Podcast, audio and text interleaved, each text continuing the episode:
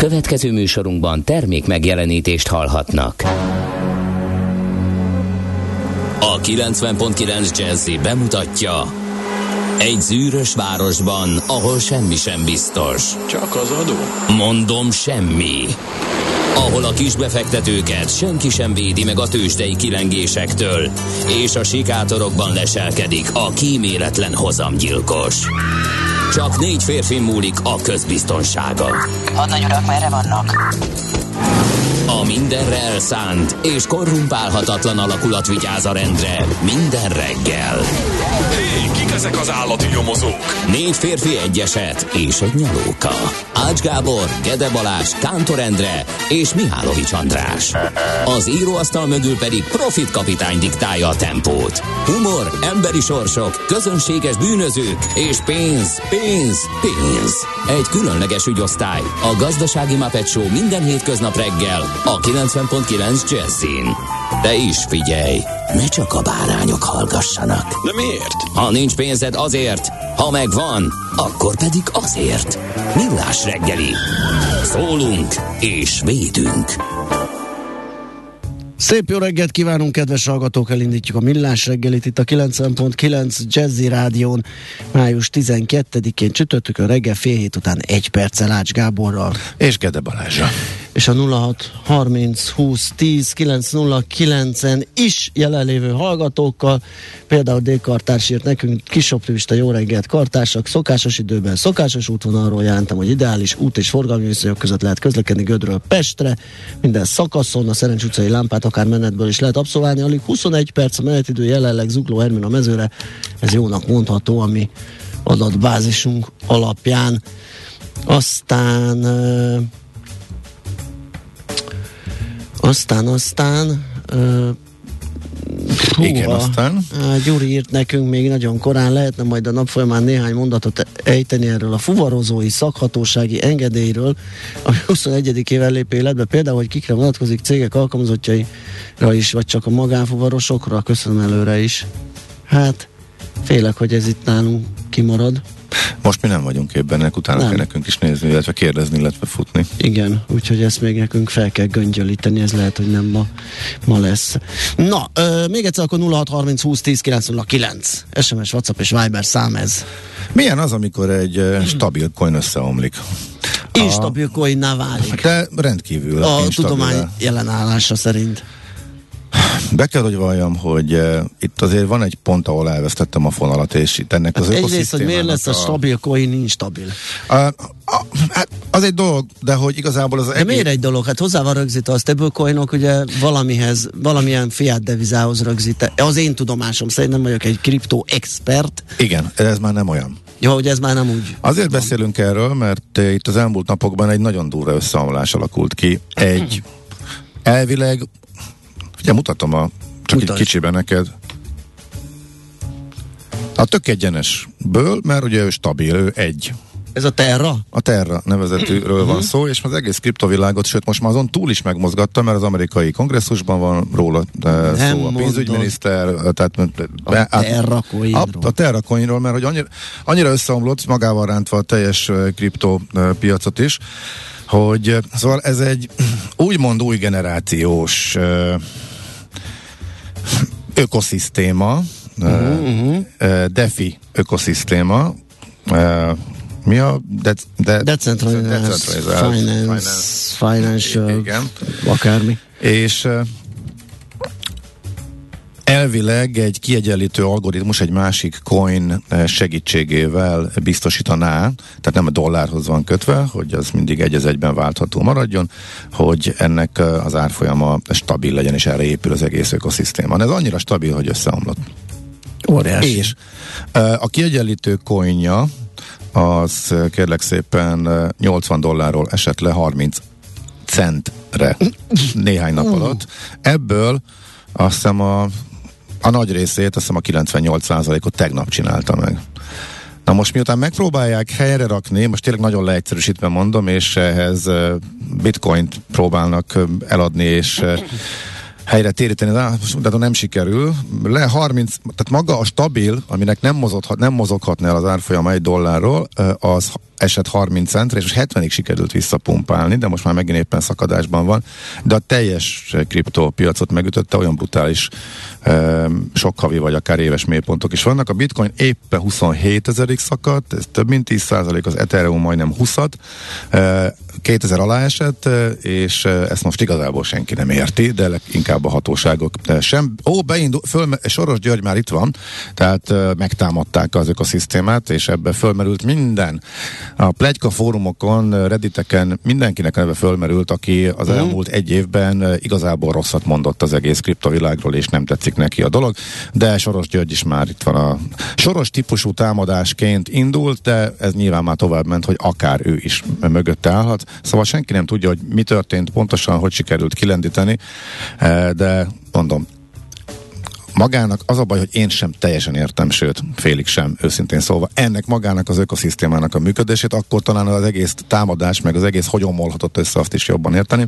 Minden esetre most eléggé komoly áthúzódó eh, hatása van, és a tegnapi napnak ez volt már a mainstream pénzügyi világot tekintve is a eh, Igen. nagy története, úgyhogy... Warren Buffett egyszer azt mondta, hogyha azt mondanák, hogy két, két milliárd vagy 20 milliárd dollárért, majdnem mindegy, megkaphatná az amerikai ingatlanok vagy farmok egy százalékát gondolkodás nélkül megvenni, de ha valaki azt mondaná, hogy 25 dollárért megkapja az összes bitcoint, akkor nem kéne neki.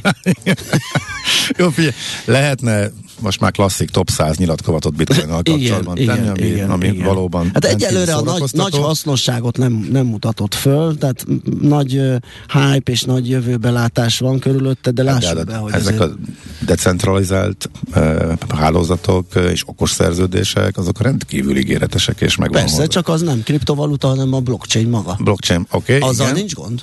De ezek a kis ökoszisztémák is ezt ígérték, a, sta, a stabil konyukkal, ja, az elmozdíthatatlan ja, stabil konyuk ennek alapeleme. A pénzpiacok terheltek több száz éve az ígéretekkel, amelyeknek összeomlása vége, kérem tisztelettel. Úgyhogy az ígéret az még nagyon kevés. Igen, de ezt nagyjából, ezt nagyon sokan ténynek tekintették, Persze, hogy ez a, kiegy, ez a kiegyenlítő hát algoritmus, a stabil coin, az Hányan nem, az, voltak nem meggyőződve hát, Hollandiában, hogy egy lila tulipánhagyma ér ezer guldent, vagy tízezer guldent. Rengeteg. Hát az egy szabadon Rengeteg. Azért az nem ugyanaz. Az, ugyanaz. az egy teljesen szabadon mozgó dolog volt, annak bármikor fölmehet és lemehet az ára. Ennek nem. Itt ki volt találva egy rendszer, itt ki, volt, itt ki volt találva, ez azért durvább szerintem, ki volt találva egy rendszer, ami azt a célt szolgálta, és azt próbálta biztosítani, hogy ez valóban mm. stabil. Ma, ennek ez volt az, a, a célja és az alapköve ezeknek az ökoszisztémáknak. Na ez sérült most, nagyon durván, Úgyhogy ezek után itt a bizalom is elég durván elillant. Ami amúgy sem volt jó, hiszen az... azért egy masszív, masszív süllyedésben vannak a kriptók, ugye körülbelül azt mondja, hogy tavaly novemberében érte el a csúcsát a bitcoin is, hogyha a vezért és az iránymutató fő, fő eszközt nézzük, és gyakorlatilag azóta, itt volt egy komolyabb korrekciós fázis, ugye január és március között, amikor az akkori lokális mélypontjáról fölfelé tudott araszolni, és ott aztán megindult indult megint lefelé. Úgyhogy nincsen jó bőrbe, úgyhogy úgy kellett ez nekik, mint De azért üveges tótnak a hanyatesés. A többi stablecoin az, az stabilan ott áll az egyen, tehát igazából ezt, ezt hogy miért pont ezt a Terra ökoszisztémát érintette, e, ezt már ezt nem tudtam megérteni és megfejteni, hogy ennek mi a háttere, hogy miért ez volt gyengébb, vagy hogy miért ez indult ez, ez ellen indult esetleg támadás, tényleg nem tudjuk. Na, majd talán egy szakértőtől eh, megkérdezzük, hogyha valaki ezt el tudja mesélni. Na, minden esetre rendkívül érdekes történet. A válasz, egy kedves hallgató, hogy én értem a kriptó visszaesést. Eddig kitartottam, de néhány hónapja vettem 30 ezerért. Szóltam is a haveroknak, vigyázzanak vele. Igen. Egy szelszignál volt a kedves hallgató. Az, az ellen, ellenindikátor. Igen. Uh-huh. Azt mondja, volatilis csütörtököt Kedves kartársak, combos visszapattanásokat mára, írja a Speki. Hát már akinek az jól esik, ugye én sortban vagyok, úgyhogy én nem kívánok ilyet magamnak, de hát persze jöhet. És miben sortban? Am- Amerika? Amerika. Amerika. Mert, és Magyarország, mert, mert Buxban is. Aha, mert az, azon, azon érdekes dolog történt, hogy amire a szakértők kb.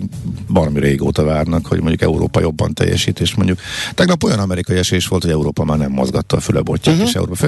Ilyet azért ritkán látni. Eddig, eddig az volt, hogy igen, ez a várakozás, mert hogy iszonyatosan túlértékelt volt Európához képest Amerika, sokkal játszottak, ugye.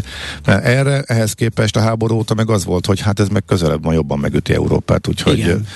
azért volt kicsit alul teljesítő, ez most pont tegnap fordult látványos, de ez most nem mire tartozik, mert ennek lesz majd egy külön rovata. Úgyhogy gyorsan köszöntsük a kettővel később születésnaposokat, meg a névnaposokat. A névnaposok, pongrácok, kedves pongrácok, nagyon boldog névnapot, ez a nap a tiétek, és hát olyan mellesleg, bár nem, mert biztos vannak olyan nevek, amik mit tudom, korall, ami másnapon nincs, és ők is ma ünnepelnek, de például a böngérek is ö, szerintem, a nerinák és pongorok is. Ö, őket is ma kell köszönteni. Pongorok? Igen, pongorok és böngérek. Nem tudnám, hogyha csak e kettőből választhatnék, akkor hogy melyik, melyik állna közelebb böngér. a szíve, szívembe. böngér. Igen. De várjál, a böngért meg kell néznem, mert én még arra se tudok rájönni, hogy férfi vagy női név. Azt a böngér, kun magyar eredetű férfi név jelentése ismeretlen. Vörös Marti Mihály újította fel a Zalán futásra és a Cserhalom című költeményeiben. Na hát ez nagyon régen volt, az még szerintem gimnázium. Uh, úgyhogy joggal nem emlékszem rá, hogy találkoztam Böngérrel, mert ugye az alánfutása az megvan. Uh-huh. De hogy... És a pongor? A pongor, kérlek szépen a pongor, pongor és tünde, nem egyébként. A pongrác a görög pankratész név latin pankrációs formájából származik a jelentése mindenható erő a magyar népi hagyományban a fagyos szentek egyike. Hosszuk be az unokákat, akkor Ács Pongor és Gede Böngör, vagy nem, fordítva? Nem Böngör, Böngér. böngér. Jó, akkor inkább csónakázunk tovább innen. Na kérem szépen, jeles nap ez a mai. Többek között az ápolók nemzetközi napja. 1820-ban a napon született Florence Nightingale, brit ápolónő, aki az 1853-56-os krimi háborúban végzett munkájával szerzett hírnevet. És valaki kitörölte, vagy elfejtettem beírni, hogy ez az egészséges íny világnapja is a mai.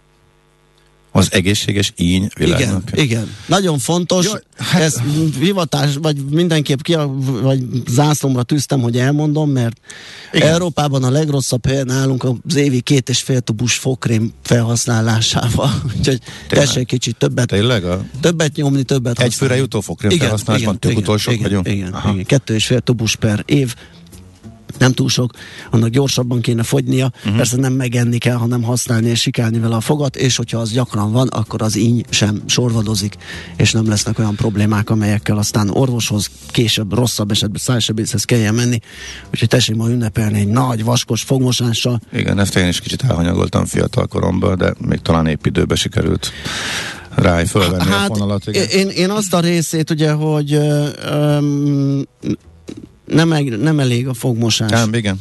Tehát nagyon Ez érdekes, hogy a, a közöket, azokat Aha. muszáj, tehát nem csak akkor, amikor belemegy a marha hús, hanem egyébként mm. is kell fogsejmezni, mert egész egyszerűen olyan szorosan érintkeznek, hogy ott, hogyha nem pucolod ki, már pedig nem tudod fogkefével, akkor ott elindul a romlás. Tehát egy csomó csínya, bínya van. Kellett nem csak egy olyan, jó fogorvos, meg, egy, meg, egy, meg az első komolyabb meg probléma. Meg egy szájonverés, hogy kipotyogjon egy-két fog.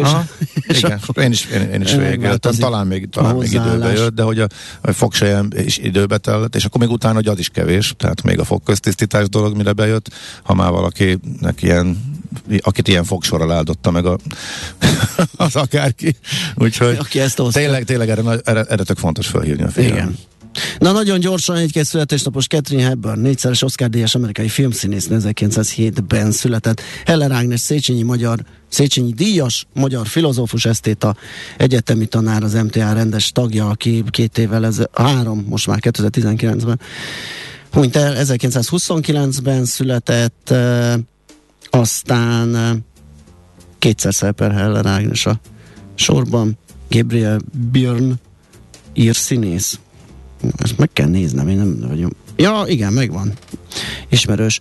Ö, ő is ünnepel ma hat, ö, 50-es Stephen Baldwin, a Baldwin família, nem is tudom hányan vannak, egyik tagja 66-os, őt is köszönjük, és Rami Malek, amerikai uh-huh. színész, ugye, aki kiváló Freddie Mercury ö, alakításáért talán még Oszkárt is kapott? Az le... Végül megkapta?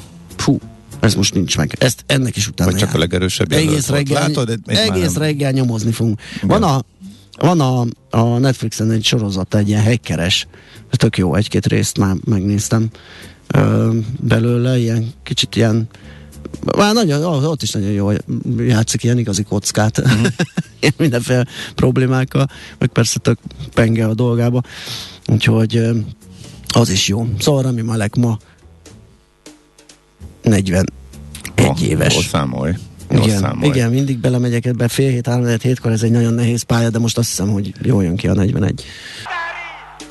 Ez a millás reggeli továbbra is lapszemlézünk egyet. A napi pont, hogy nagyon izgalmas anyaggal jön, ugyanis olajszakértők vizsgálják annak lehetőségét, hogy hogy és mennyi idő alatt lehetne valójában átállni idehaza. Illetve nem idehaza, hanem a MOL finomítóinak, mert abban van uh, szlovák, meg uh, máshol is, azt hiszem, uh, finomítója. És hát ugye ezek orosz olajra vannak optimalizálva, ugye a mondás az, hogy fú, hát ez, ez, ez, ez másfél, vagy sőt, mit másfél, kettő-négy évet mondott, ugye? Ötöt már. Ö, már a miniszterelnök, az az már öt, öt, ő már öt, ötbe, a politikusi alkudozás az öt, és hát ugye ez az alapja annak, hogy az EU hatodik szankciós csomagját mi nem akarjuk megszavazni, és Igen, Ez most a legfontosabb alkutéma, igen. és blokkoljuk, ugye mondván, hogy hát itt irgalmatlan pénzek és irgalmatlan idő az átállás. Most az olajszakik lerántották a leplet erről, és azt, azt mondják, a napi.hu azt írja, hogy ennek 6 18 hónapos ö, időkeretben uh-huh. könnyen megvalósítható az átállás, innentől pedig ez semmi egyéb nem indokolja a húzavonát, mint hogy a MOL csoport irgalmatlan, hatalmas profitot realizál az orosz olajon, mert hogy ugye az olcsóbb, mint a Brent, ugye ezt szoktuk is nézni, a Brent ö, uráli olaj uh-huh. rést, ollót, most a háború alatt ugye ez még jobban szétnyílt, az uráli még olcsóbb lett, és, ö, és hát ez az egyetlen olyan visszatartó erő, ami miatt igazán ebbe nem nagyon akarunk beleállni. Na hát a részleteit... Hát ugye, ugye ez már egy kicsit nyilván politikai színezetű, és pont az lenne a cél, hogy mert hogy én olvastam olyan olajipari szakértőket, akiknek más szám jött ki, és Hát de itt több van. a, a, a G7-en, az múlt héten már voltak ezzel kapcsolatosan elemzések, de tényleg Már ott is megpendítették egyébként, hogy, hogy azért ez nem annyira nagy. Az biztos, hogy nem annyira Igen. bonyolult, de, de önmagában az, hogy semmi másról az egész nem szól, mint hogy ö, őrizzük a molnak az extra profitját, ennél azért bonyolultabb a történet. Ö, nem hiszem. Minden mindennel összefügg. A Hát MOL, persze, MOL extra profitja bonyolultabb. biztosítja például az üzemanyagánstoppot, ugye az Igen. arat fedezetet. Erről ezt mondom én is. Igen. ja, igen. Tehát mm, sok minden. Akkor sok, minden, ér- sok mindenhova kiszervezték a MOL részvényeket, Így van. ez megint egy politikai Így van. vonal, tehát Pontosan. Más, más Egyébként viszont a kitettség az országnak tényleg nagy, tehát tök fontos, hogy alkudozzon az ország. Azt sem lehet ért, érthető módon, ezt nem lehet oda menni és bevállalni, hogy jaj, persze csináljuk, és akkor szétbökjük magunkat csak úgy. Tehát az, hogy egy, egy rendszer kialakuljon uniós szinten, hogy ezt hogy lehet megcsinálni. Hát, és, de innentől kezdve, Persze, hogy, persze, hogy nem mennyi lehet, a- de, de kaptunk egy 2023 végét. Az pont az a másfél év, amiről itt szólnak a szakik, hogy az az abszolút Mhm. uh-huh. vé, végső időkeret. Ugye azt mondják, hogy 6 hónap és másfél év, 6 és 18 hónap között megvalósítható. Tehát ezt én értem, hogy ne vegyük a nyakunkba rögtön, de az a fölötti rész meg már, már egy olyan önös érdek, ami tele van politikával, és tele van olyasmivel, ami megkérdőjelezhető, hogy emiatt Nézd, miután nem tudjuk, hogy milyen olajárak lesznek x idő múlva, mm. annyit tudunk most per pillanat, hogy ha a jelenlegit feltételezzük, akkor írgalmatlan nyereségforrástól elvágja magát igen. A MOL, és rajta kívül, és rajta keresztül az állam, amelyik vaskosan tulajdonos benne, és hát politikai célokra is használja az olajvállalatot, ez szerintem így ki, kijelenthető. Úgyhogy, és innentől kezdve, hogy az, hogy alkudozik az embargóról, meg a szankciókba, a szankció megvétózásáról Magyarország, hogy abban mennyi a politikai vonal, meg az orosz barátság, meg mennyi szigorúan a pénzkérdés, meg mennyi az ország Hát az védelme, szét azt soha nem fogod tudni. Ez onnan mindenki a saját igen. hitén, szemüvegén keresztül értékeli.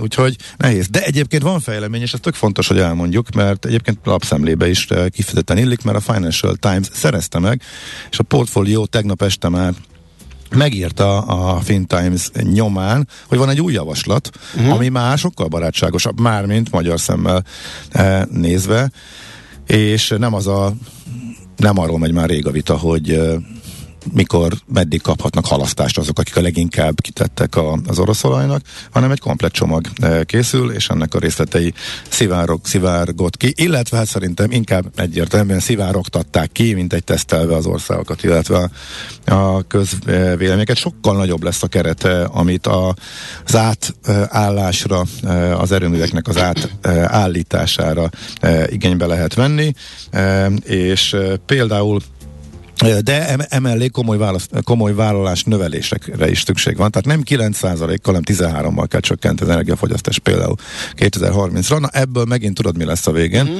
Ebből megint jön majd a, na hú, az Unió megint azt akarja, hogy jobban fázzunk, Igen. és ne fűtsünk, stb. stb. De ez megint ugye a, a politikai felület a e, dolognak. Szóval több vállalás, viszont jó van nagyobb csomag, e, amely ezek után talán majd tisztában látunk, hogy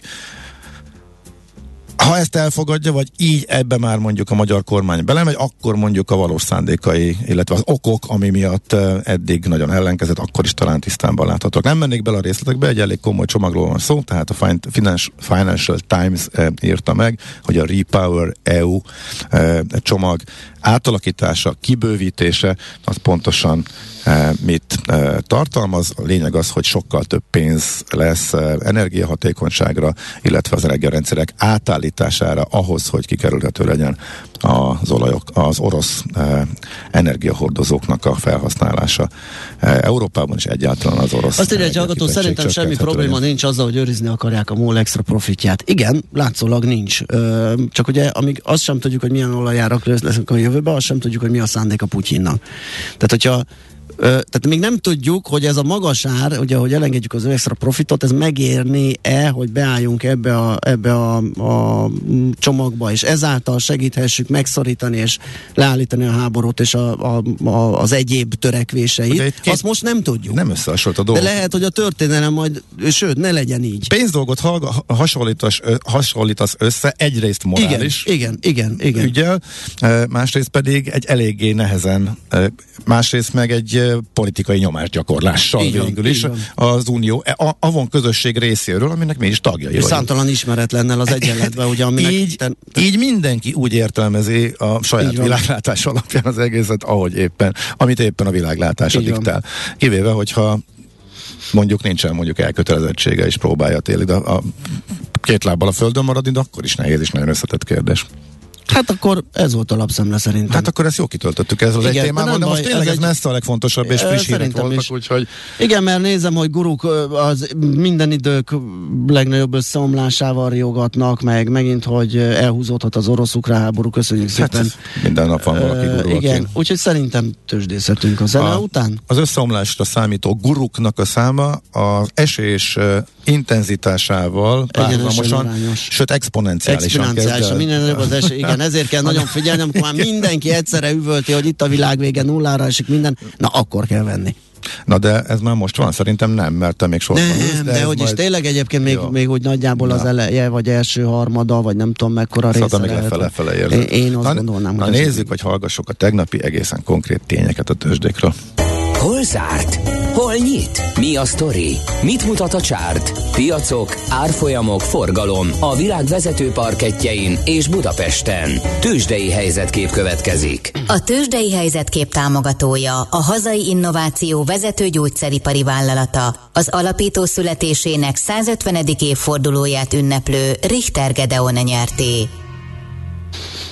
Hát lehet, hogy előre engedlek, mert a napi nem írt összefoglalót, ezért meg kell keresnem a, az adatokat, és úgy beszámolnom arról, hogy mi volt a budapesti értéktősdén. Úgyhogy Jó, nyugodtan kezdjük akkor. Azt korábban már említettem, hogy igazából azért volt érdekes a tegnapi nap, mert eh, Amerikában folytatódott a, az öntés, eh, nagyjából ugyanazzal a sormintával, mint a korábbi hetekben láttuk, hogy eh, a technológia látványos alulteljesítése folytatódott. Viszont eh, Európát ez nem érdekelte. Általában ez úgy szokott lenni, hogy már amikor az amerikai határidős indexek lefele tartanak, akkor Európa megijed, ugye azzal van párhuzamosan kereskedés, mondjuk a európai időt tekintve kora délutánig, e, és e, vagy ha napon belül az európai kereskedés időben még Amerika csinál egy kisebb bukfencet, akkor Európa ú, nagyon megjel, és akkor tovább esik, és e, alul teljesítgeti. Ez elég gyakran előfordult most a háború kitörése óta is, de tegnap Pontosan nem, de Európa erős maradt Európában, egy, kettő, sőt két és fél százalékos pluszok voltak a vezetőindexek e, szintjén is, és Amerikának a gyengélkedése e, sem izgatta e, a piacokat, nem az európai zárás után történt az amerikai esésnek a nagy része, úgyhogy Rossz inflációs adatok jöttek Európában is, de itt nem izgatta. Beszéltünk nyilván sokat arról, hogy más jellegű az európai és az amerikai e, infláció, de Amerikában most már az inflációhoz, az egyre erőteljesebb inflációhoz, illetve a kamatemelési várakozás kiújulásához most már állítólag fölütötték a fejüket, vagy egyre inkább, egyre többen gondolják azt, hogy ez túlhűtheti a gazdaságot, illetve hogy eltűnhet a növekedés. Na, és ez már, ez már meg remegtette a kezeket, és Tesla újabb szakadás, újabb majdnem Fú, 10 százalék. az nagyon nagy a 700 dollár felé. 734 igen, Apple 5,5 százalék, és összességében az információtechnológia szektor majdnem 3,5 százalékot bukott, úgyhogy egy újabb, komolyabb esést láttunk, és hát nyilván ütötték, de nagyon durván a kriptóhoz kapcsolódó dolgokat a tőzsdén is, Coinbase 26 és fél Úristen, százalék, úgy mennyi az ára? Én azon kerestem még valahol a 200 50, körül. már majdnem 50-ig esett. Az a 200 környék. Igen, hát ez nagyon-nagyon csúnya. Nagyon durva, igen. Az egész kriptó ökoszisztéma, illetve minden, ami oda kapcsolódik, az nagyon durva esésben van. Most már a Nasdaq idén, tehát május 12-e van, tehát alig több mint négy hónap alatt 27,5 százalékot szakadt, ami azért egy tényleg elég kemény. Igen, Volt szám... honnan, tegyük hozzá, tehát egy teljesen irreális emelkedés, illetve igen, nehezen igen, megmagyarázható igen, igen, emelkedés igen. volt lényegében az elmúlt, azt megelőző egy évben, de azért látványos, hogy a Dow Jones csak 12% ot az S&P pedig 17 százalékot veszítette el, dupla És így is, nem tudom, valahol a 30-as évekbe kell keresni azt a pocsék évkezdést, ami az ideihez hasonló az S&P esetében, vagy a Dow Jones, nem tudom, hogy indexre vetítették, vagy hmm. csak úgy ámblok az amerikai piacra, szóval azért egy ilyen 81 nány éves történet ez a, ez a nagyon rossz ö, kezdés, akkor volt utoljára ilyen év. Na, hát ez majd valószínűleg Budapesten ma fogják lereagálni, mert mi elég jól zártunk, és ugye az amerikai inflációs adat is már kereskedés... Ja nem, közben jött, az, négy óra. V3-as adat volt. Azt már láttuk. Igen, igen, igen, azt már láttuk, de igazán az amerikai piacon is inkább a vége felé romlott el a hangulat, bár elég rángatós volt. Ez, volt aztán egy fölkölt. volt látványos, de igen, igen. igen. Na a lényeg a lényeg, hogy 7 pluszban zárt a Bux 40.929 ponton, és hát kettő vezető esett, kettő emelkedett, az eső Ket a Magyar Telekom vezette lefelé, maga 9,1%-os mínuszával 396 forinton zárt, a Richter az 6,1%-kal 6765-re esett, emelkedni tudott közel 2%-kal az OTP 10.185 forintra és 8,1%-kal a MOL 2792-re, de igazán nem itt kereske, keresendők a nagy menők, hanem a Cyberg, kérek szépen az X-Tenden 11,2%-ot emelkedett, hmm. és a maga nemében a 3 millió forintos összforgalom az 1331 darab részére kötött üzlet, az, az náluk, náluk ö, nagy, komoly. Igen. Aztán a Gloster is emelkedett 1,3%-kal 1170 forintra, és a napenyerté is 8%-kal 1220-ra mindenki ilyen, mindenki ilyen több milliós forgalma volt, úgyhogy egészen pesgő élet volt az X-Tenden. Nem tudom, figyelte, de hogy a régiós bankrészvények hogy teljesítenek, azért merült, most nem néztem, csak azért merült föl bennem, hogy a, az OTP ezben az utóbbi napoknak a vérzivatarában már, mint ami a nemzetközi tőzsdei hangot illeti, nagyon stabil, erős, és több esőnapon is emelkedni tudott. Hogy most Arról van ez szó, hogy tízezer környékén minden megvesznek a magyar kis befektetők, vagy pedig a bankok amúgy is erősek, és itt vannak az intézmények, és ezt nem tudom, de majd akkor rákérdezünk a szakértőnél, mert ez, ez a nagyon nem mindegy Igen. kategória. Hol zárt? Hol nyit? Mi a sztori? Mit mutat a csárt? Piacok, árfolyamok, forgalom a világ vezető parketjein és Budapesten. A tőzsdei helyzetkép támogatója, a hazai innováció vezető gyógyszeripari vállalata, az alapító születésének 150. évfordulóját ünneplő Richter Gedeon nyerté. Hát Zsoltot nem hatotta meg a kriptók összeomlása, na hál' Istennek összeomlik az egész virtuális fekália, írja ő. Aztán Azért ezt nem, nem. összeomlott, nem sikerült a semmiből valamit csinálni, hát, hát ez figyelj, le, sajnálatos. lehet ezt mondani. Figyelj, azért azt hozzátenném, hogy a, vannak Reddit fórumok, tehát itt persze lehet mondani, hogy hülye volt mindenki, tehát persze, tehát utólag ez világos. Uh, én sem hittem és nem is értettem meg, már rég kiszálltam, tehát most uh, abszolút még mielőtt valaki azt gondolná, hogy poziból beszélek. A Reddit fórumokon ki hogy hívják ezt kifesztett, amikor fölül kiping, pineled, vagy hogy mondják ezt, amikor a felső pont magyarul is, ez már így, így Ne, á, szerintem igen. A, te, Rögzíted. Nem a, tudom. a telefonszámokat a segélyszolgálatokhoz, meg uh, ahol próbálják megmenteni az öngyilkosokat. Tehát egy tök komoly dolog. Tehát itt most itt milliárdok úsztak el, és már erről, tehát konkrétan erről megy. Erről már voltak Mm. fórumozók, akik írták, hogy jó, akkor ők befejezték, mert ők az egész életük erre ráment. Jézus Ami tényleg, tehát megnézed, El tudom egy, egy ilyenbe beletenni, nyilv, tehát egy ilyenbe beletenni sok pénzt, eh, nyilván higgadtan nézve, ez értelmetlen kockázat. De De annál veszélyesebb sosincs, és egyébként a tőzsdére is igaz, amikor egy ilyen, egy ilyen valamilyen bikapiacon szocializálódik az illető alapvető ismeretek nélkül.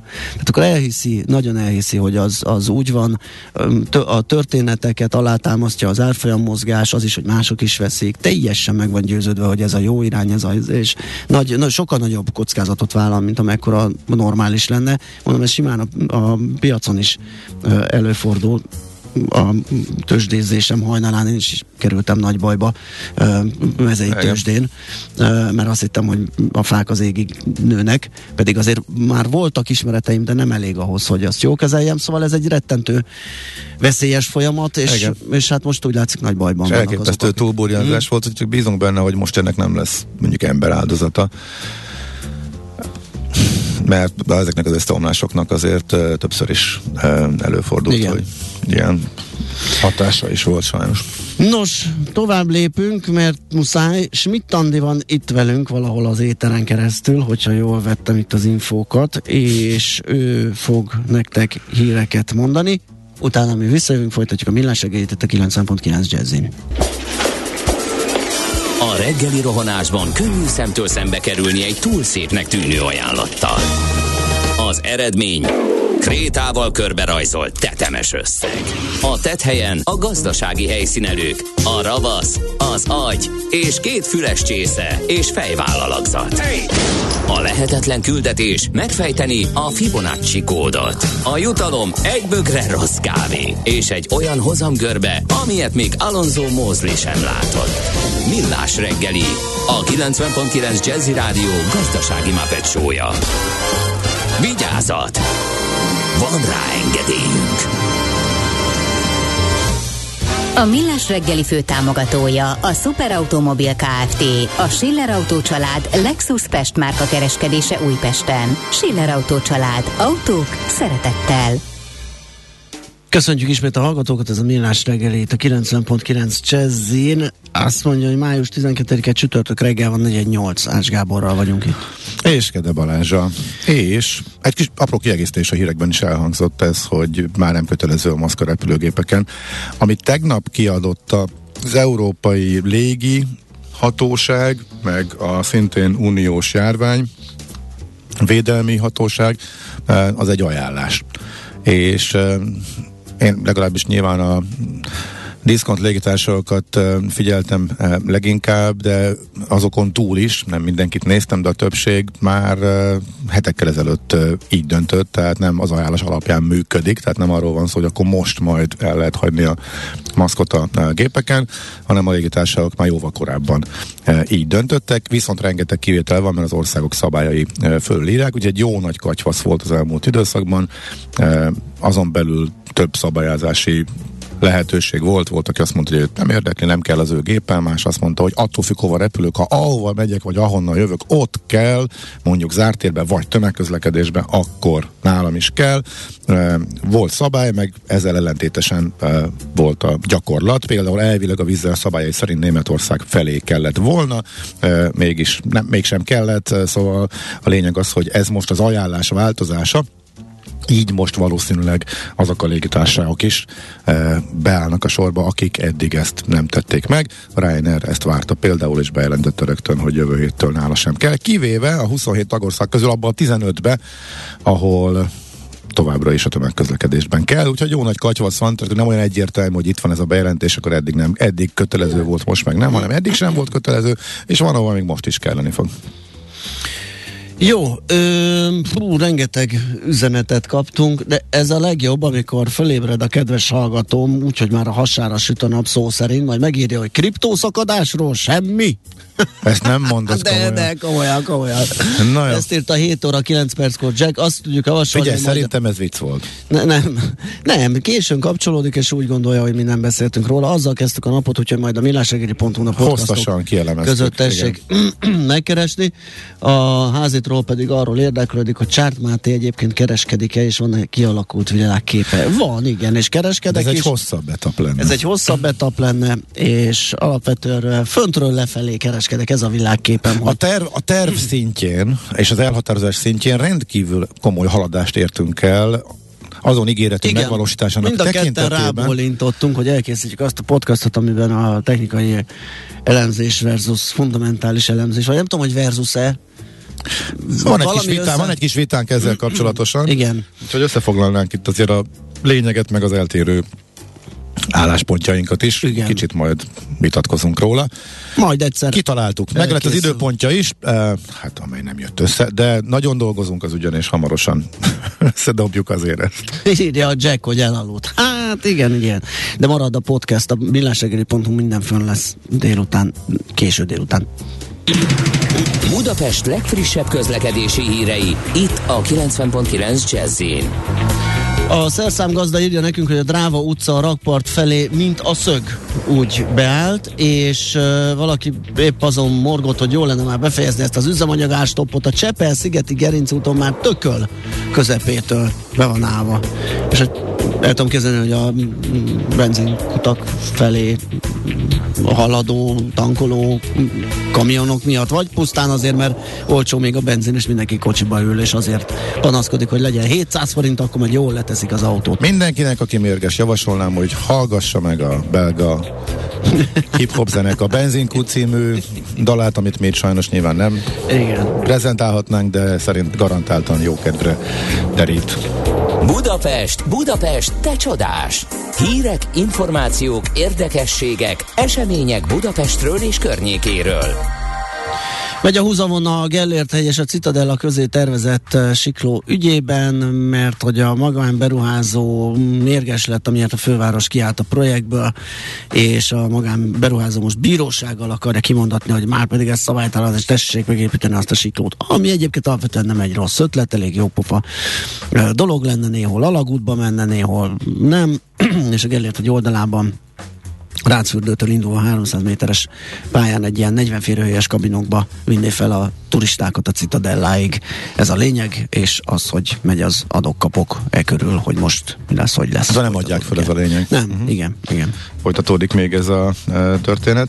A főváros e, végül is utoljára, ha jól emlékszem, azt mondta, hogy abban a konstrukcióban, amikről a korábbi szerződések szóltak, abba ő Igen. nem látja megvalósíthatónak. E, Arról viszont, hogy most volt-e kísérlet, vagy voltak-e tárgyalások, hogy ezek hol akadtak el, a, annak megváltoztatásáról.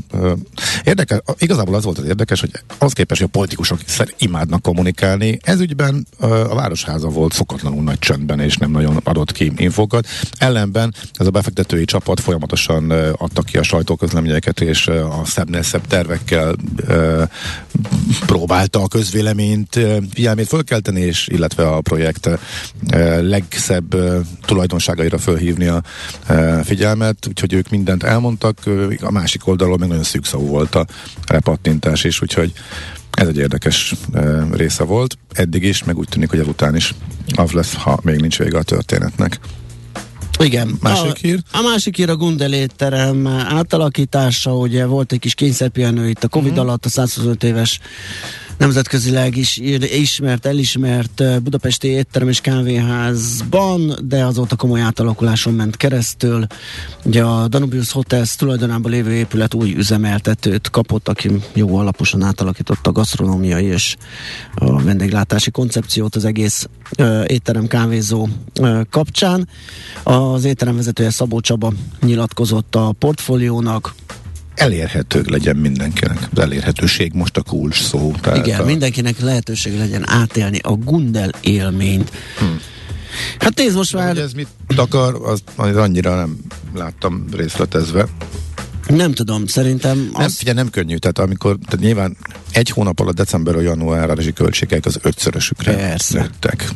Azért ez nem tudom, hogy jött ki, de nyilván így van, az nagyon-nagyon kemény. E, valószínűleg az éves szerződések fordultak akkor át, nem? Tehát onnantól kezdve kellett. A... gyanítom, igen, valahogy így lehetett. Meg hát ugye a, a munkaerőköltség és helyzet az örök probléma. Egyébként akkor itt elmondhatjuk, hogy a gasztról rohatunk a 3 4 10 majd pont erről fogunk beszélgetni Tóth Balázsral, a BL Klub ügyvezetőjével, aki egy ilyen provokatív hirdetéssel próbálta megmozgatni a munkaerőpiacot a vendéglátásban. Szóval igen, sok minden drágult, sok minden változott, ez ilyen körülmények között próbálja mégis a nagyobb érdeklődő közönség elé tárni gasztronómiai élményeit a Gondel. Uh, szávadelős körhint a vízilovas célba dobó, árnyékolt kerti homokozó, úgyhogy ilyen az tök jó dolgok de vannak ott, úgyhogy erről ezt meg, szerintem majd megnézzük, aztán majd elmeséljük. Ez a millás segíti továbbra is, és a következő témánkra fordulunk, mi szerint végre elkezdtek elindulni fölfelé a betéti uh, kamatok, is? Is. Hát igen, csak ugye sokáig az volt, és uh, hallgatók is nehezményezték, hogy a hitelkamatok már elkezdtek igazodni a kamatemeléshez, uh, és a betéti kamatok úgy maradtak, most már azok is kezdenek fölzárkozni, és már egész szép állomány ever a bankoknál lekötött betét formájában. Nagy László Nándor, a Money.hu kommunikációs vezetőjével nézzük át a jelenség hátterét. Szia, jó reggelt! Jó reggelt, sziasztok! Mit jelent most ez a, mm, ez a lekötött betéti kamat, ami, ami elkezdett megemelkedni? Hol van az a közép, ami most úgy átlagnak mondható a bankoknál, merre járunk? Ugye a Magyar Nemzeti Bank statisztikái szerint márciusban a frissen lekötött betéteknél 3,3%-os uh-huh. Mhm. átlagos kamat alakult ki. Tehát az rendkívül vonzó 10%-os infláció, meg 6-7%-os állampapír hozamok mellett.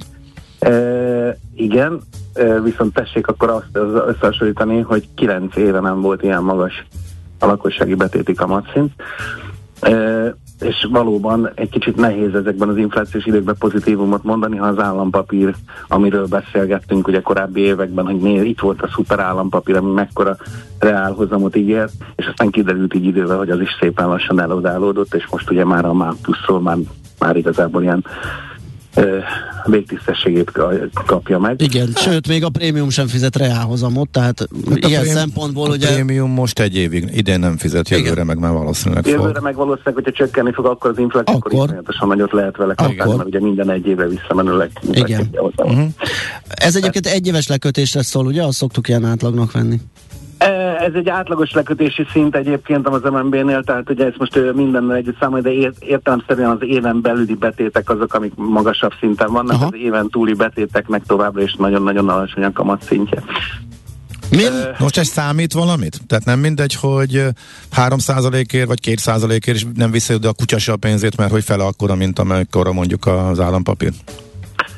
Én avval próbálnám ezt inkább megfordítani, hogy több mint közel 10 milliárd forintot tartunk a bankokban látra szóló betétekben, vagy pedig folyószámlán.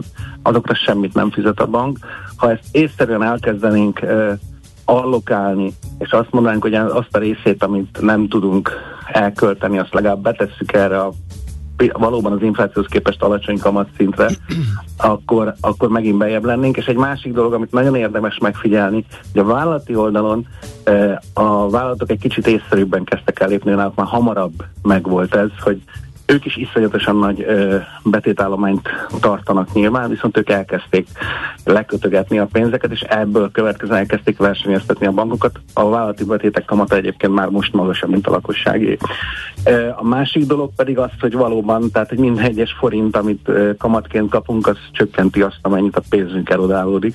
Így. Úgyhogy én azt gondolom, hogy ö, bármilyen befektetésbe az ember betesz pénzt, akkor legalább annyit elér, hogy az inflációval nem annyival romlik a pénzének az értéke. Figyelj, azt, bocsánat, bevilág és már meg légy szíves, a, szerintem a hallgatók fejében is megfordulhat ez az alapkérdés, hogy ha a bankok vadul hiteleznek, akkor azt gondolnánk, meg azt tanultuk, hogy hát erre a betétgyűjtés. Forrást kell szerezni. Szedik össze a pénzt, amit kihelyeznek hitel formájában, de hogyha évek óta nem szednek össze, és nem is érdekli őket, nincsenek rákényszerítve, akkor honnan, miből hiteleznek, hogyha nem a betétből?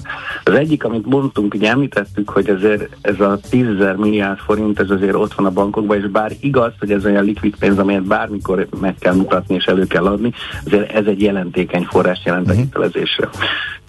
A másik pedig az, hogy az elmúlt éveket azért meglehetősen komoly likviditásbőség jelezte, tehát igazából nem az volt a kérdés, hogy találsz-e forrást, hanem az, hogy annyi forrás esik rád, hogy, hogy nem tudsz vele mit kezdeni. Ez is lehetett az oka, hogy később indult be a betéti kamatok növekedése?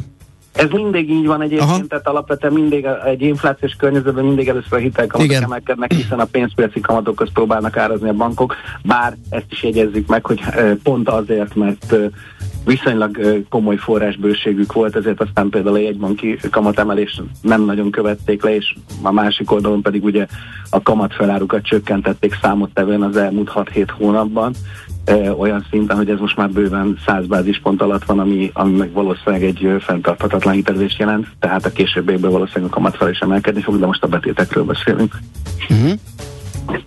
Jó, na akkor beszéljünk a, a hitel oldalról e, is. E, ott, most, ott most mi a helyzet? Hát a hitel oldalon abban kell számolnunk, hogy ö, a helyzet nem lesz jobb, Már milyen, milyen értelemben? Hát, hogy drágulnak Hát a hitelek. jegybank, a jegybank továbbra se látja azt, hogy hol fog megállni az infláció. Ugye a 9,5%-os áprilisi szintet, ha megnézzük, akkor azért azt mondhatjuk, hogy ezzel azért senki nem számolt, és hogy akkor ebből a szempontból az, hogy évvégére a Magyar Nemzeti Bank azt, azt próbálta prognosztizálni, hogy ö, 10% alatt marad az éves szintű infláció. Ez most így a 9 és feles áprilisi adat, és az a vélemény, hogy ez még tovább fog növekedni, ez nem biztos, hogy ezt ö, alá fogja tudni támasztani, de azért reménykedjünk abban, hogy 10% alatt marad.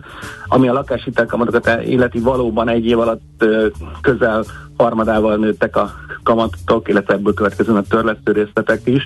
Ez ö, nagyon melbevágónak hathat, azonban azt is észre kell venni, most itt az áprilisi infláció után nem túl meréssé megkockáztatni azt, hogy az áprilisban, bár áprilisban komolyan növekedtek a hitelkamatok, a lakáshitelkamatok, de még mindig bőven az infláció alatt lesz az átlagos hitelkamat szintje, az körülbelül 7% környéke, 6 és, 6 és 7% közé várható áprilisban, és ez lesz szembe a 9,5%-os inflációval. Immár egy éve a lakáshitelkamatoknak nem sikerül elérniük azt a magasságot, amit az aktuális infláció jelent. Természetesen az infláció visszamenőlegesen mutatja meg azt, hogy mennyi a drágulás a hitelkamatot, meg ugye előrevetítve látjuk, hogy mennyit kell fizetni. Azt azonban ugyankor kell látni, hogy az infláció mindig a hiteladósoknak a barátja, hiszen a pénz jelen értéke, főleg akkor, hogy az infláció magasabb, mint a hitelkamat, akkor lényegében nyerünk ezen a történeten. Ez azt is jelenti, hogy ö, úgymond ez a piac arra számít, hogy az infláció egy egyszeri nagy kicsúcsosodás, és utána nagyjából visszatér a alacsonyabb szintekre? Mindenki erre számít, a nagyobb probléma az az, hogy ennek a bekövetkezte, vagy ennek az elindulás ez minden hónapban újabb hónapokkal tolódik ki. Most már mindenki avval számol, hogy 2023 közepe előtt itt most lehet, hogy nem lesz ilyen ér- érdemi infláció csökkenés, de most már örülnénk neki, hogyha a platózás meg lenne. Ugye decemberben két, november-decemberben volt már ilyen platózás, és akkor azt hittük, hogy akkor túl vagyunk a nehezén, de azóta csak emelkednek az, az árak. Úgyhogy most igazából az lesz a nagy kérdés, hogy valóban az év második fejére egy kicsit mérséklődik-e majd az infláció növekedésnek az üteme, és aztán meglátjuk, hogy mikor fordul vissza a piac.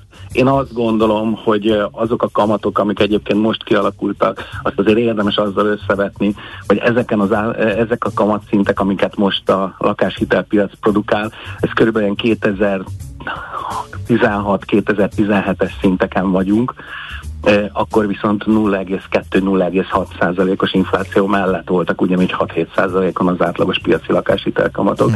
Úgyhogy mi ahhoz, mi ahhoz mérjük magunkat, az a jó léthez, vagy a jó pillanatokhoz, ami 2019-2020-ban volt tapasztalat, amikor valóban, meg 21-ben, hogy 4 százalék alatti ö, kamatszinten kaptunk lakáshiteleket, de két évvel azelőtt boldogan aláírtunk minden olyan szerződést, ami 6-7 százalékos És akkor, és akkor mi várható? Majd, ha az infláció elkezd csökkenni, akkor nem csökkennek a, a hitelkamatok, vagy csak nagyon szerény mértékben?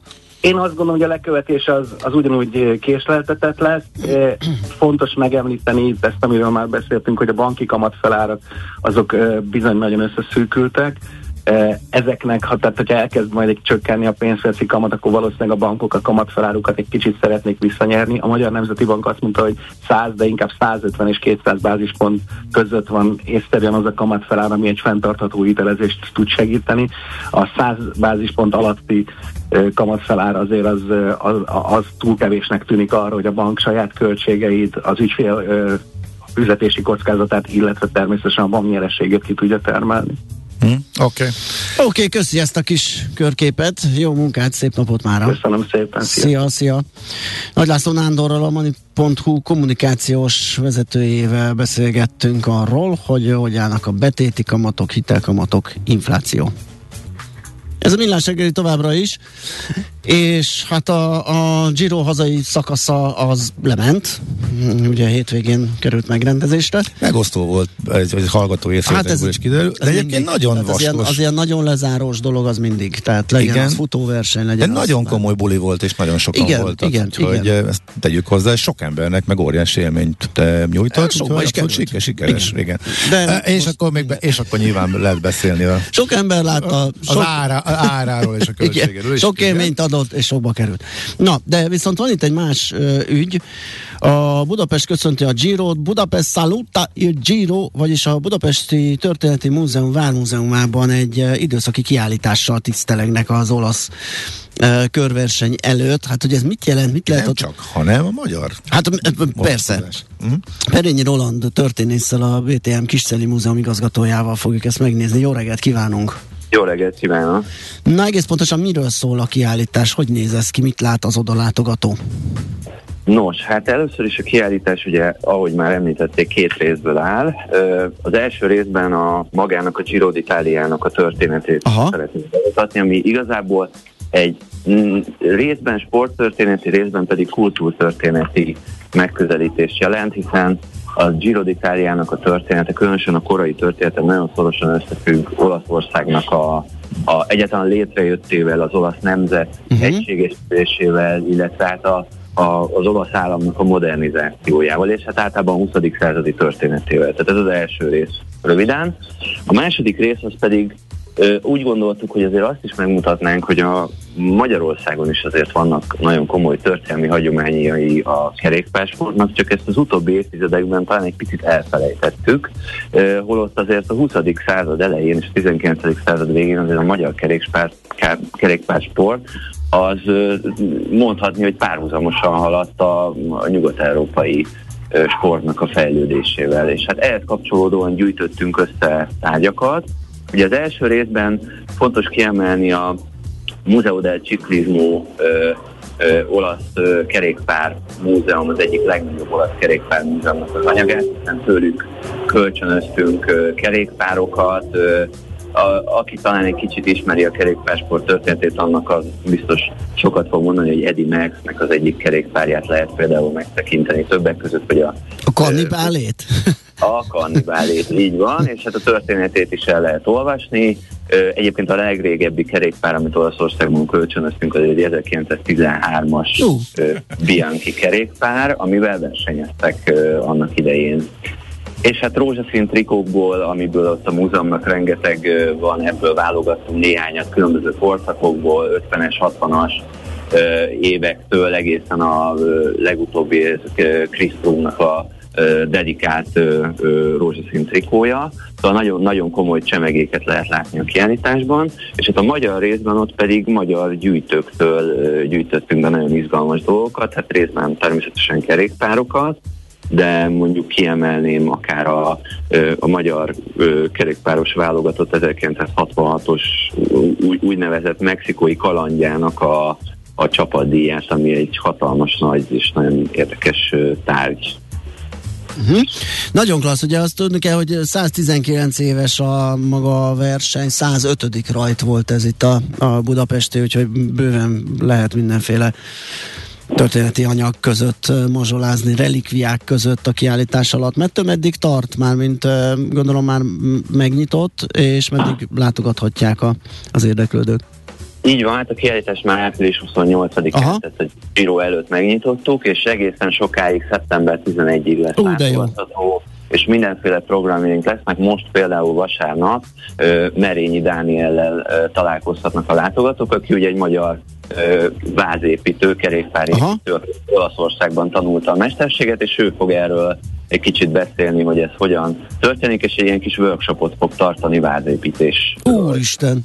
Hát ez, a, hát ez nagyon klassz hangzik, még, még azoknak is, én ilyen teljesen hobbi kerékpáros, hogy nagyon messze áll tőlem a, hogy a versenyszerű uh, kerékpározás, de, de ez egy nagyon érdekes uh, dolog lehet, nagyon klassz. Egyébként a kiállítás végéig, szeptemberig fel, felbukkannak ilyen események még?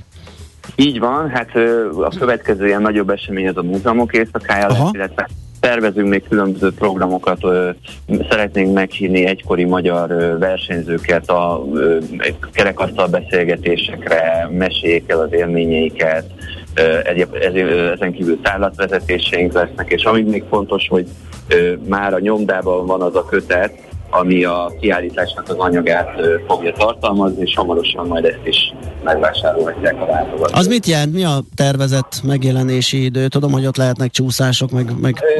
Igen, sajnos papír Aha, igen, voltak, nem csodáljam, igen. Én, én azt gondolom, hogy január eleje, vagy január, június, június eleje. Június elejére már megkapható lesz ez a kötet. Uh-huh. Nagyon klassz, nagyon izgalmas kiállítás, nagyon örülünk, hogy ez létrejött, és hát sok sikert a továbbiakban Köszönjük. hozzá. Köszi szépen, szép napot! Köszönjük, minden jót, szép napot!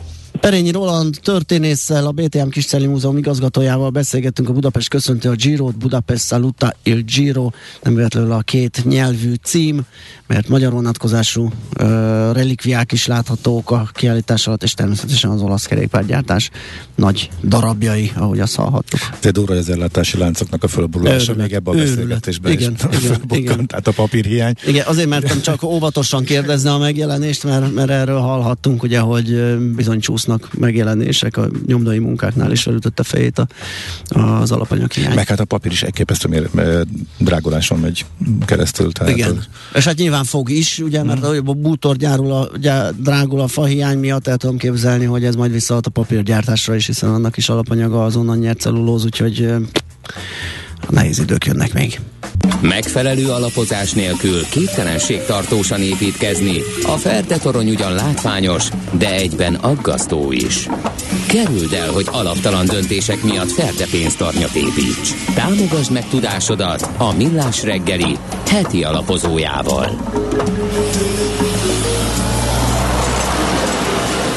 Feltesszük az 1 millió dolláros kérdést Gyurcsik Attilának, az Akkord alapkezelő ZRT vezérigazgatójának, hogy mivel lehet most pénzt keresni a piacokon. Szia, jó reggelt! Jó reggelt kívánok, sziasztok! Hát előbb inkább kerüljük el a bukást, nem? Nem is tudtam, igen, nagyon belekezdtünk a végével, de igen, a millió dolláros kérdésnek. Hát nem könnyű a helyzet, tehát azt épp azt néztem a napokban, hogy a nagy globális indexek azok ilyen 15-20 százalék körüli mínuszban tartózkodnak dollárban, és uh, ugye emellett a kötvénypiacok is uh, életük egyik legjobb, legrosszabb időszakán. Hát szerintem még ne, nincsenek teljesen túl, azt nem jelenthetjük ki. Uh, ugye ilyen 8-9 os infláció mellett a 3 os hosszú kötvényhozam az még nem biztos, hogy a, a vége ennek a kötvényhozam emelkedésnek, de lényeg a lényeg, hogy a hosszú kötvényeken is lehetett egy hát lejárattól függően egy ilyen 8 8 20%-ot bukni mondjuk idén, ami azt jelenti, hogy az ilyen klasszikus kötvény részvény portfóliók azok vaskos mínuszban vannak, szóval hogy fel van azért adva a lecke elég rendesen, és, és tehát igazából nincs nagyon hova menekülni vagy rejtőzni, mert ugye mondhatnám azt, hogy akkor ilyenkor a készpénz a király, de hát van egy 8 10%-os infláció, tehát a, a csak látszatra pozitív, hogyha épp nem bukunk, hiszen valójában a az infláción keresztül azért a, a, a pénz értéke is jelentősen csökken. Most már mondhatjuk azt, hogy napról napra. Uh-huh. Úgyhogy nem könnyű a helyzet. És mit lehet ilyenkor tenni? Növelni a mégis a...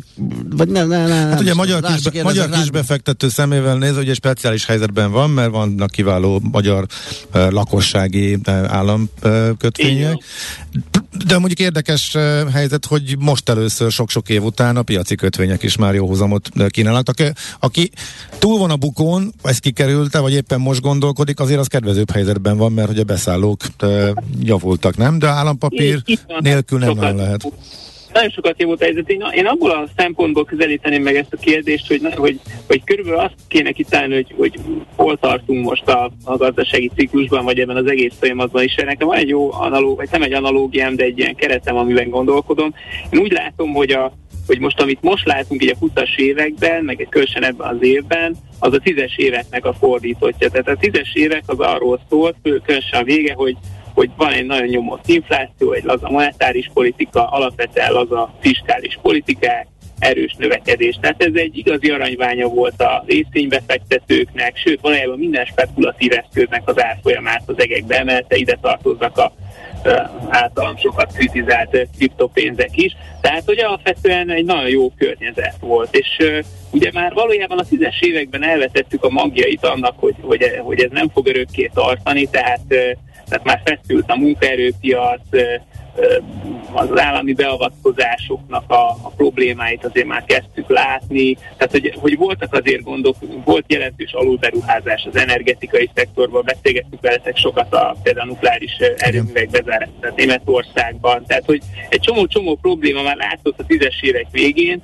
és a 20-as évekre meg két katalizátor szerintem megtolta ezeket a folyamatokat, ezeket a mélyben bújó folyamatokat, értem ez alatt a a koronavírust és a koronavírust követő válságkezelést nem ugyanolyan favágó volt, mint az összes többi válságkezelés eddig magyarul ki. Öntsük a pénzt, szórjuk helikopterrel, azt kész.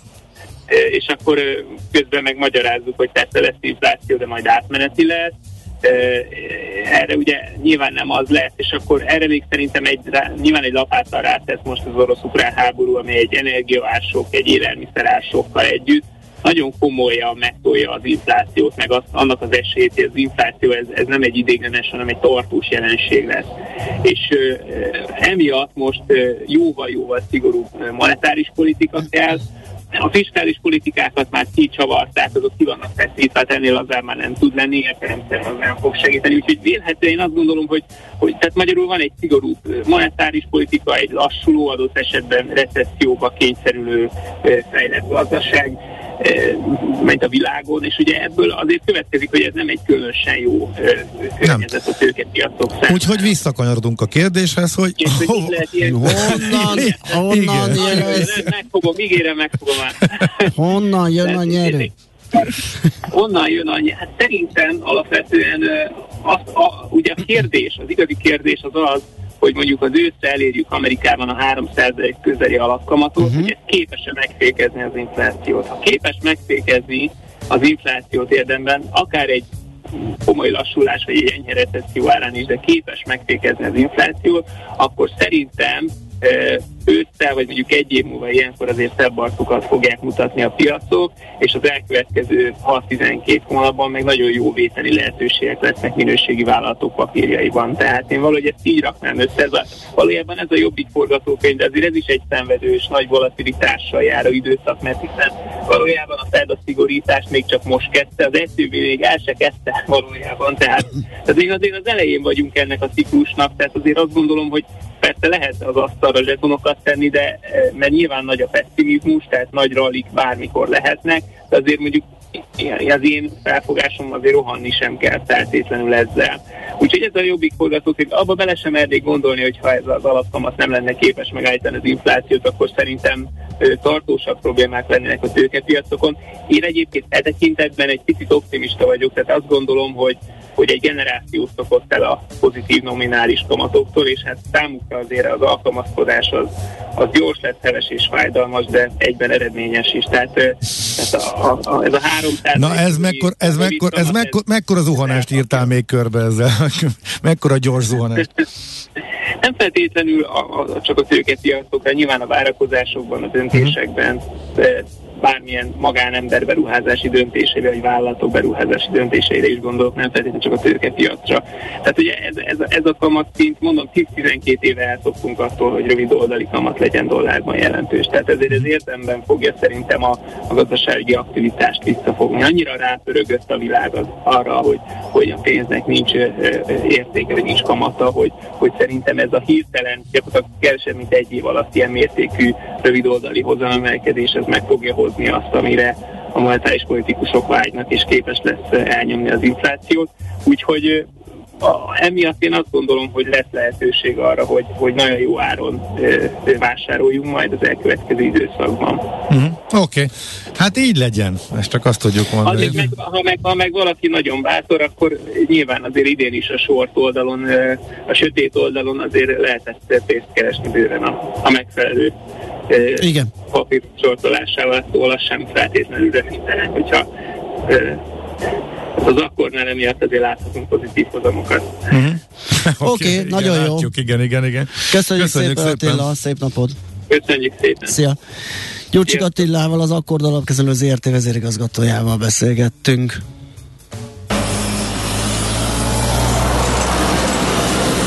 Heti alapozó rovatunk hangzott el a Millás reggeliben, hogy döntéseinket megfelelő alapokra tudjuk helyezni. Na hát igen, ezt mondottam pont, ezt a föntről lefelét úgy érdemes egyáltalán, ha valaki bármit csinál, mert egyelőre eléggé rossz a környezet és a klíma a tőkepiacokon. Teged is azért jól megtréfelt a piac, többször is te is mondtad, egyébként Meg. engem is. Tehát ezek a, nehéz, ezek, nehéz még azon is ezek a nagyon brutális fölpattanások Igen. a nagy semmire, ezek Igen. tényleg bezavaróak voltak, meg nyilván felerősítik, hogy egyre többen játszanak technikai alapon, őket szépen kidobálja. Igen. De hát, azért, aki, nem, de, hát aki, aki az kevésbé eredmény... pallérozott a technikai jelenző, azokat kidobálja. Az eredmény Sűrűbben, lett... a pallérozottabbak pedig ritkábban. Az eredmény végül is az lett itt az első az évidei öt vagy négy és fél hónapjának a végén, eh, amit a, amiről az év végén eh, beszéltünk, hogy hát ez minden jel arra mutat, hogy ez most egy nehéz év. Rengeteg kockázat, bizonytalan infláció, Igen. iszonyatosan elszállt, értelmetlenül, érthetetlenül elszállt árak, hát ebből logikusan esés következne, mégis benne, amikor vagy, most azt látod, hogy irgalmatlan emelkedések is eh, vannak benne, a legkisebb jeleső, anélkül is. Igen. Ugye elbizonytalanodsz. Úgyhogy én sem tudtam normálisan Nagyon megjátszani, meg nem is mertem egy csomószor, tehát ilyen minimális tétekkel, csak úgyhogy ez azért érdekes. De ha végeredmény nézed most a számokat, akkor ott vannak a vaskos mínuszok, és végül is Igen. az lett, az lett, ami logikusnak, logikusabbnak tűnt az Igen, ez volt a legnagyobb szívfájdalmam, hogy évvégén én ezt már megpakoltam, megtettem a téteket erre, és ugye az év elején az a 10%-os rallizás, örömködés az úgy, ahogy van kirázott mindenbe, pedig volt dollár erősödésre spekuláltam, amerikai piaci esésre, Aha. magyar piaci esésre. Szóval ezeket visszaépítgettem, de már nem úgy nyilván, Igen. meg most már a mínuszt is meg kell, ki kell termelni, tehát már, ne, már romlik az össz, összkép. Hát kicsibe ülök benne, és semmit sem csinálok, jobban jártam volna én is egyébként. Hát igen, csak mondjuk nálam a, a, a kereskedési praktika. Persze, teljesen Meg a méretezés az olyan, hogy én ott nem válogatok, hanem Aha. legfeljebb nem kötök. Na, uh, Schmidt jön a hírekkel, utána jövünk vissza, és folytatjuk a millás reggelit. Igen, pont.